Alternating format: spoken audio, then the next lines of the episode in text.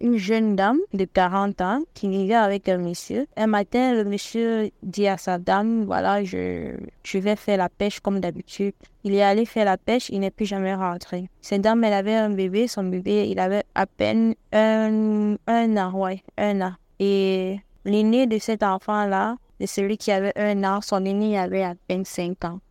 Et voilà comment, puisque c'est l'homme qui se battait pour la petite famille, voilà comment ça a été vraiment une catastrophe pour cette famille-là. Tout a bouleversé ce jour. Cette année, ça a été très difficile pour cet enfant parce que cet enfant n'a pas pu être scolarisé comme il se devait. Et de cette raison, il a été obligé de reprendre cette classe. Et l'année d'après, la maman toujours n'avait pas eu quoi, euh, quoi se débrouiller avec, si je peux dire ça comme ça. Elle, elle n'avait pas un petit commerce avec lequel elle pouvait se débrouiller puisque Selon ses explications, tout ce qu'elle entreprenait, ça allait toujours à l'échec. Tout ce qu'elle entreprenait allait toujours à l'échec, voilà. Ça a été très difficile pour eux, ne serait-ce que pour le baigner le matin, pour le, le dîner, le repas de midi. C'était très compliqué. Et même pour scolariser l'enfant de 6 ans, c'était beaucoup compliqué. Voilà comment ce jour-là, tout a bouleversé l'avenir de cet enfant. Le jour d'aujourd'hui que je te parle, cet enfant-là, on ne sait pas où il se trouve. Parce qu'aujourd'hui, je pense que cet enfant doit avoir 12 ans. On ne sait pas où il se trouve. On ne sait pas de quel côté il est. On ne sait pas, c'est pas trop s'il est dans la rue. On ne sait pas s'il vit. On ne sait pas s'il s'est lancé euh, sur le chemin euh, de la Méditerranée. On ne sait pas.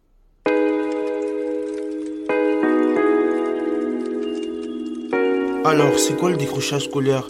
Le décrochage scolaire, c'est un phénomène social très populaire qui touche la majeure partie de la population mondiale, notamment les jeunes. Pour suivre le contexte, moi aujourd'hui, mon but est de vous faire découvrir le décrochage scolaire vécu par une partie du monde bien spécifique, qui est plus précisément le Cameroun, ma terre natale.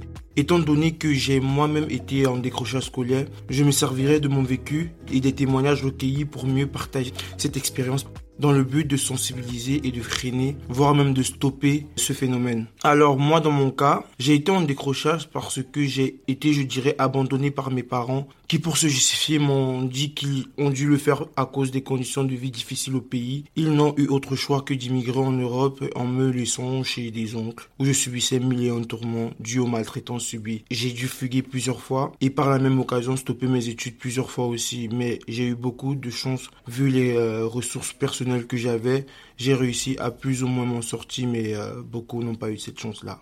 En France, environ 100 000 jeunes sont touchés par le décrochage scolaire chaque année. C'est un problème important, considéré comme un vrai problème depuis de nombreuses années. Cependant, il a commencé à être reconnu comme une préoccupation majeure dans les politiques éducatives à partir des années 2000, avec 15% de décrochage dans les écoles, tout niveau confondu, puis à 12% en 2018, ce qui prouve qu'en effet, de nombreuses choses ont été mises en place afin de réduire ce problème. Le premier facteur et la pauvreté. Un enfant sur cinq vit sous le seuil de pauvreté et parmi eux, 40% n'auront pas le bac. Dans certains quartiers, ce taux qui mesure l'échec du système socio-éducatif dépasse les 60%.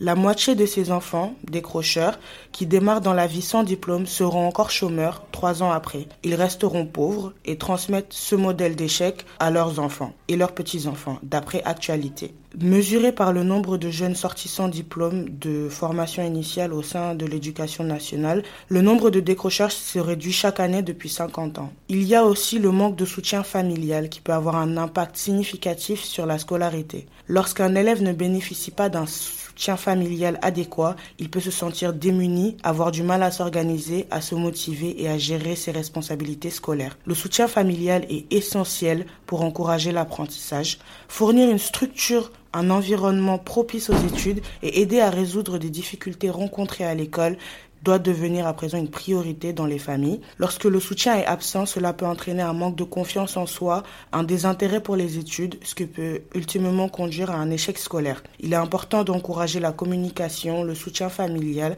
pour favoriser la réussite scolaire des élèves. J'aimerais vous parler du harcèlement, car personnellement, je me suis faite harceler au collège pendant un an. On se moquait de mon prénom, jetait mes affaires, se moquait de moi car j'étais en 6e 5 Ulysse. Une hélice, c'est pour vous aider à avancer au niveau malgré vos soucis, au mieux de faire tout avec les autres quand vous êtes en 6e, 5e, 4e, 3e. Vous allez aussi dans une autre classe pour vous mettre à votre niveau à vous. Donc j'ai ensuite changé d'école ensuite à ce harcèlement. Je suis rentrée dans un IMP, Institut médico-pédagogique, pendant 4 ans. Ça m'a beaucoup aidé. Je suis ensuite partie en formation en restauration service et en restauration collective. Je l'ai fait pendant un an mais j'ai arrêté car ça me plaisait plus. Pendant trois mois et une semaine, j'ai arrêté les cours. J'ai ensuite découvert la team. J'y suis depuis deux mois. J'ai donc créé un questionnaire sur l'harcèlement et le décrochage scolaire. On a eu 38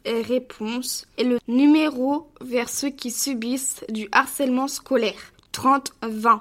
En 2020, comme nous pouvons tous nous en souvenir, il y a eu la crise sanitaire qui a entraîné la fermeture des établissements et par conséquent l'obligation de suivre les cours en. C'était certes une solution pour permettre aux élèves et aux étudiants de continuer leur scolarité, mais ça a aussi été une source de décrochage scolaire pour certains. Donc en me basant sur des témoignages que j'ai pu trouver sur le site France TV Info, il y a eu des étudiants qui ont planté leur année d'études à cause des conditions de travail et des conditions familiales non optimales.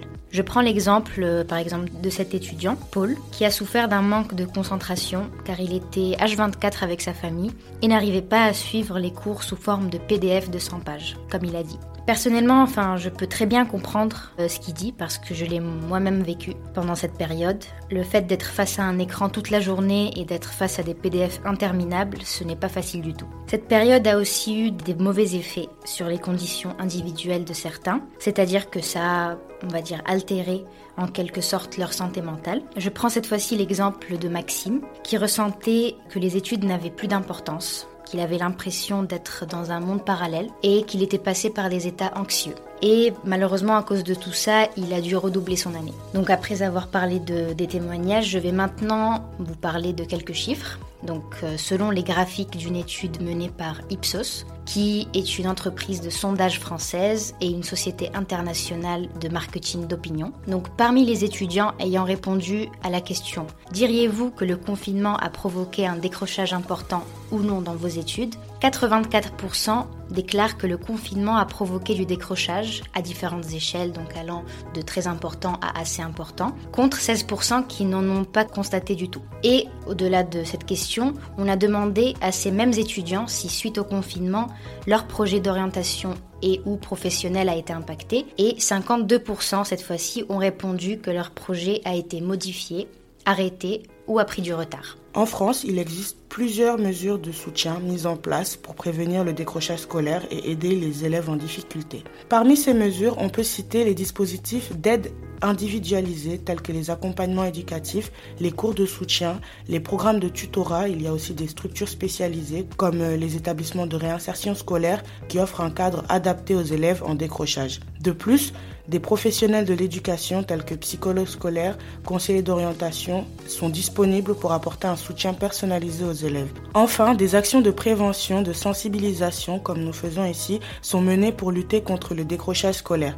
Il est important de se renseigner auprès des établissements scolaires pour connaître les mesures spécifiques et disponibles.